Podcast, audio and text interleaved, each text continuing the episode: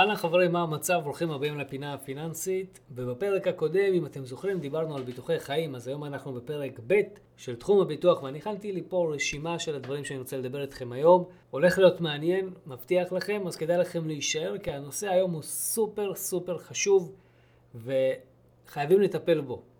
ו...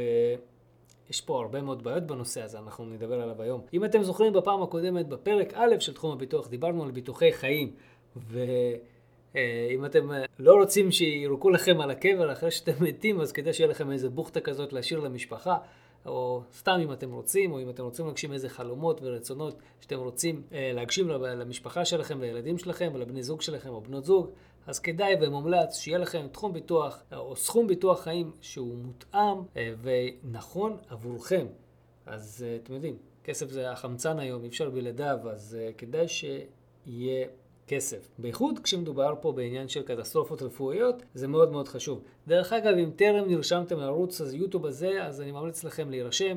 אני אשמח אם תירשמו בלחיצת כפתור על ההרשמה, וגם תצטרפו לקבוצת הפייסבוק של הפינה הפיננסית לומדים לעבוד עם כסף. אתם מוזמנים להיכנס לשם, זה ללא עלות. ולמי שלא מכיר אותי, לי קוראים פיטר הוד, אני מתכנן פיננסי מוסמך וגם סוכן ביטוח, ואני כרגע פתחתי ככה בסריה של סרטונים ופודקאסטים שמתעסקים בתחום הביטוחי.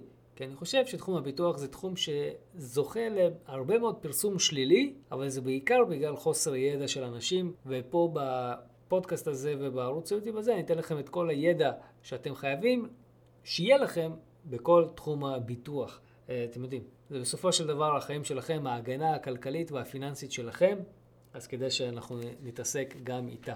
היום אנחנו בחלק ב' של הביטוחים, ואני רוצה לדבר אתכם היום על ביטוח סיעודי. עכשיו, אני לא יודע עד כמה אתם יודעים מה זה ביטוח סיעודי ומה המטרה שלו, ובכלל מי צריך ביטוח סיעודי, האם הילדים, האם המבוגרים, האם הצעירים, האם בני הנוער, האם הורים נשואים או גרושים צריכים ביטוח סיעודי. אלה שאלות מעניינות וחשובות, אבל הצורך בביטוח סיעודי, חברים, קיים, היה קיים ויהיה קיים כל הזמן. וזהו ביטוח שבעצם כל אחד חייב שיהיה לו, ללא יוצא דופן, ללא יוצא מהכלל, לא משנה בני כמה אתם, בין אם אתם ילדים בני ארבע, ובין אם אתם, או בעצם אם יש לכם ילדים בני ארבע, וגם אם אתם בני שישים, שבעים, שמונים, ארבעים, שלושים, לא משנה איזה מספר תזרקו, אתם חייבים שיהיה לכם ביטוח סיעודי, ולדעתי האישית אסור שתהיו בכלל בלי ביטוח סיעודי, או איזשהו מענה לבעיה הסיעודית, כי התחום הזה של הסיעודי הוא מאוד מורכב. את, אתם צריכים להבין בכלל כמה עולה להיות חולה, או, או כמה עולה, עולה להיות מאושפז במוסד סיעודי, וקחו את זה בחשבון למשל, שרק להחזיק מטפלת או מטפל שיטפל בכם במצב סיעודי, עולה ארבע עד חמש אלף שקל בחודש. עלות טיפול, תחשבו על זה. זה לא מעט כסף. ושניקח לדוגמה למשל, עלות אשפוז במוסד, אלה מחירים שיכולים להגיע ל-עשרים ושלושים אלף שקל בחודש. אז מאיפה אנחנו נביא את כל הכסף הזה כדי לטפל בעצמנו או בקרובים לנו? מאיפה נביא את הכסף הזה? מאיפה נביא את הסכומים האלה? עשרים אלף בחודש, חברים, זה לא סכום קטן, זה ים בכסף. גם אם זה עשרת אלפים שקלים בחודש, זה ים בכסף, זה מאה ועשרים אלף שקל בשנה, רק כדי לטפל בבן אדם סיעודי, שאם אין לו איזשהם הכנסות כאלה או אחרות או נכסים, הוא יעלה לנו הרבה מאוד כסף, ואתם לא יכולים להגיד, אני אתנתק מהמשפחה, אני לא, לא אכפת לי ממנו, או אני לא יודע מה. אין, אין לנו דרך, אנחנו לא יכולים להתנתק, אנחנו לא, לא יכולים להתנער מהאחריות הזאת כלפי בני המשפחה שלנו, וגם אם אנחנו יכולים לעשות את זה בתכלס, המדינה פשוט תיכנס אלינו לכיס ותיקח את הכסף. אני לא יודע אם אתם מכירים את זה, אבל זה קורה. אתם יכולים לחפש את זה באינטרנט, יש למדינה זכות להיכנס לכיס הפרטי שלכם, של בני המשפחה שלכם, ולקחת כסף כדי לממן עלויות אשפוז של בן אדם סיעודי. אז כדי לא להגיע לשם, כדי ש... או לפחות שהפגיעה הפיננסית תהיה מינורית במשפחה, אנחנו חייבים לדאוג שיהיה לנו איזשהו כיסוי למקרה סיעודי. עכשיו, איפה הבעיה? יש בעיה לא קטנה. אי אפשר היום לקנות ביטוח סיעודי פרטי. אין אופציה כזאת. כמובן, אין אופציה כזאת דרך חברות הביטוח. כן? חברות הביטוח אסרו על הרכישה וההצטרפות לביטוח הסיעודי, וזה למעשה היה לפני קצת יותר משנה, אם אני לא טועה, פלוס מינוס. חברות הביטוח פשוט הפסיקו לשווק את הביטוחים הזה, את הביטוחים האלה של הביטוח הסיעודי, מכמה סיבות. השתיים העיקריות הן שנהיו הרבה יותר תביעות של מקרים סיעודיים, יותר ויותר תביעות אושרו, וגם תוחלת החיים של האנשים שהיו במקרה, במצב סיעודי פשוט עלתה. האנשים חיים הרבה יותר זמן, יש יותר תביעות, יש גם רגולציה שמנסה להקל על, האפשר, על תהליך התביעה, וגם מבטחי משנה לא נכנסו לתהליך הזה, ובעצם מה, שגר, מה שקרה פה זה שהמוצר הפך להיות ברגע אחד למוצר הפסדי. אני בכלל חושב שהמוצר הזה מלכתחילה היה הפסדי, אני אתן לכם עוד מעט רגע דוגמה, רק חשוב שתבינו שאם כבר קניתם ביטוח סיעודי, או אם כבר יש לכם איזשהו ביטוח סיעודי, פרטי אני מתכוון, לא מה שיש דרך קופת החולים, אלא ביטוח סיעודי פרטי, הביטוח הסיעודי הזה ילווה אתכם לכל החיים, זהו חוזה שעשיתם בין, בינכם לבין חברת הביטוח, וחברת הביטוח תעמוד מאחורי ההתחייבות שלה. כלומר, הפוליסה הזאת לא תשתנה. לפחות היא לא אמורה להשתנות אם תהיה חקיקה, שתגיד זה או שהחברת ביטוח קורסת או שהלקוח הזה יקבל את הקצב, אז כמובן שעדיפו שכל הלקוחות יקבלו ושהחברה לא תקרוס, אבל אלה מקרים סופר נדירים, זה לא היה עד היום בישראל, אז קחו בחשבון שיכול להיות שאם יש לכם ביטוח סיעודי, יש לכם זהב ביד, והדבר הכי טוב שאתם יכולים לעשות למשפחה שלכם בעצם, או שיכלתם לעשות, זה לקנות ביטוח סיעודי. עכשיו, למה הדוגמה, למה אמרתי שהביטוח סיעודי זה לדעתי המוצר ההפסדי ביותר שתמיד היה לחברת הביטוח, הוא תמיד היה שם. פשוט חברות הביטוח כמובן תמיד הקשו, והיה להם מבטחי משנה, וכל התהליך הזה, כל הסיפור הזה, שגרם להם להמשיך ולשווק את המוצר הזה. פשוט מאוד, קחו לדוגמה את הבת שלי, עשיתי לה ביטוח סיעודי, ממש רגע לפני שהמוצר הזה ירד מהמדף, עשיתי לה ביטוח סיעודי של, העלות שלו הייתה מאה שקלים בחודש. אתם יכולים להגיד לי שזה סכום ביטוח, סכום עלות ביטוח מאוד יקרה, אבל עשיתי לה עשרת אלפים שקלים פיצוי לכל ימי חייה. זאת אומרת ש...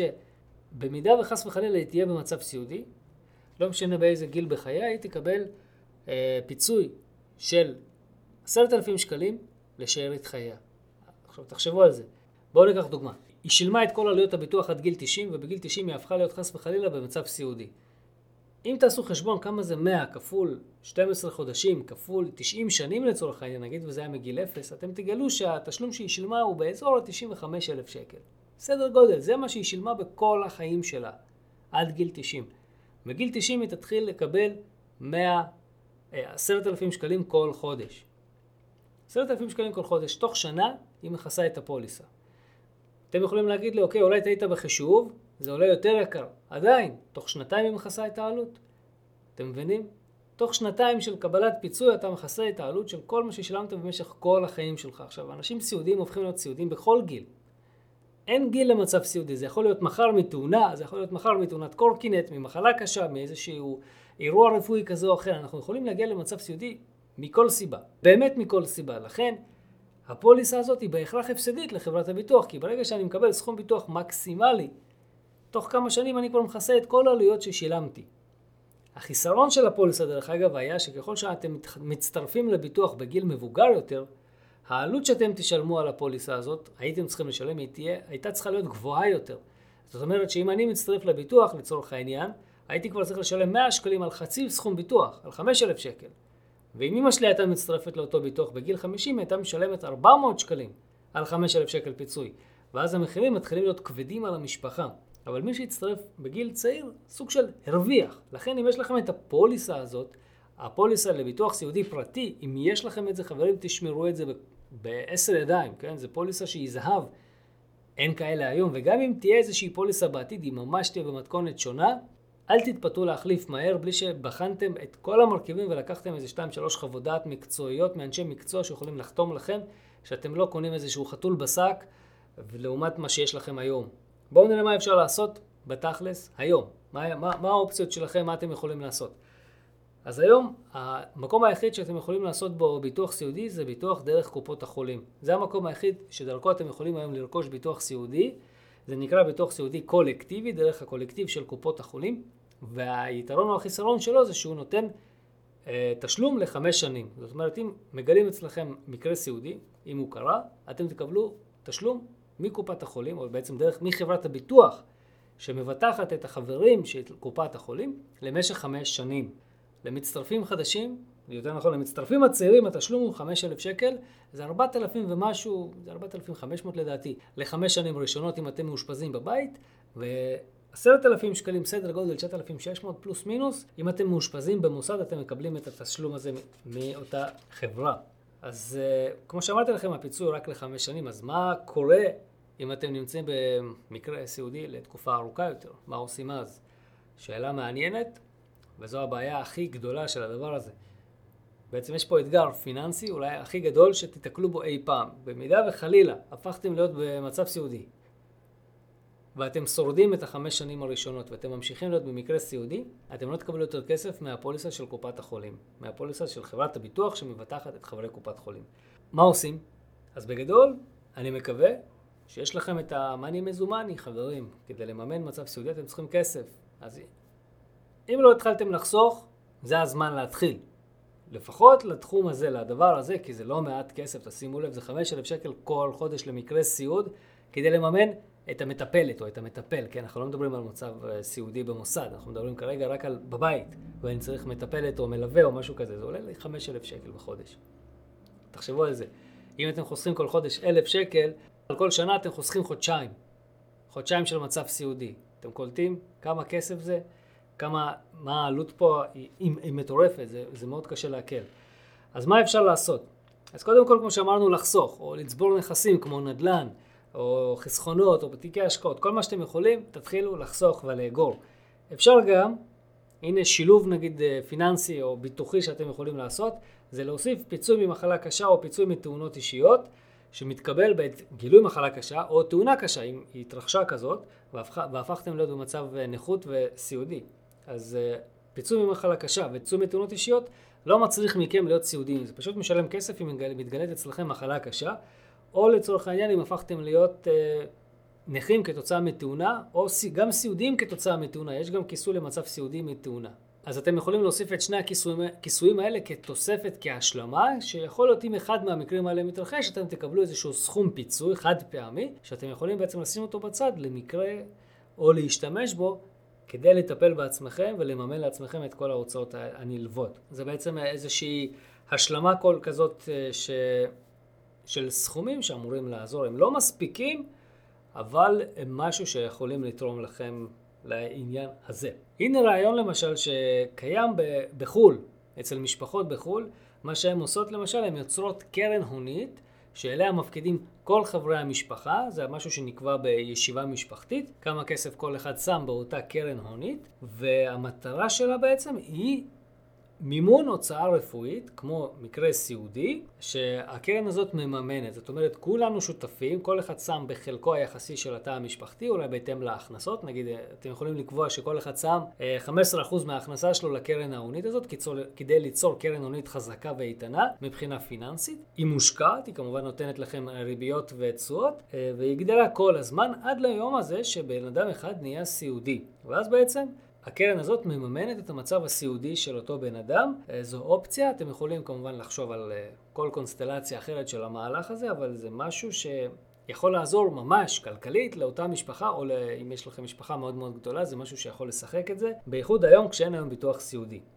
בואו נענה על השאלה בכלל מה זה מצב סיעודי, זו שאלה מעניינת, אבל אם אתם תיכנסו לגוגל ותרשמו מה זה להיות uh, מצב סיעודי, מה זה סיעודי, אתם תגלו שאדם סיעודי זה בן אדם שלא יודע לבצע, או לא יכול בעצם, לא מסוגל לבצע פעולות עקב ירידה בתפקוד. איזה פעולות הוא לא יכול לבצע? יש שם כמה דוגמאות, אתם תראו שיש אי שליטה על סוגרים, דימנציה, לקום לשכב, להתלבש, להתפשט, להתגלח, להתקלח, לאכול, לנוע ממקום למקום, או להיעזר באנשים. זה בעצם משהו שיכול להביא אנשים להיות במצב סיעודי. שאלה נוספת. יש לי ביטוח אובדן כושר עבודה, האם זה מספיק? יש כאלה ששואלים, יש לי ביטוח אובדן כושר עבודה, למה אני צריך ביטוח סיעודי? אז אתם צריכים להבין שביטוח אובדן כושר עבודה משלם לכם רק במצב שאתם באובדן כושר עבודה. והפיצוי שאתם מקבלים הוא עד גיל שישים ושבע לכל היותר. זאת אומרת שאתם ממשיכים להיות באותו מצב רפואי בעייתי, כלומר סיעודיים.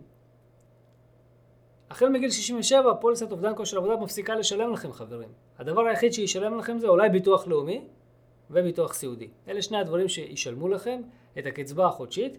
כמובן זה כפוף לתנאי הפוליסה. כמו שאמרתי לכם, קופת חולים משלמת לחמש שנים. לא משנה באיזה גיל אתם. אתם יכולים להיות גם במצב סיעודי, החל מגיל שישים ותשע. אז תקבלו מקופת החולים חמש שנים תשלום.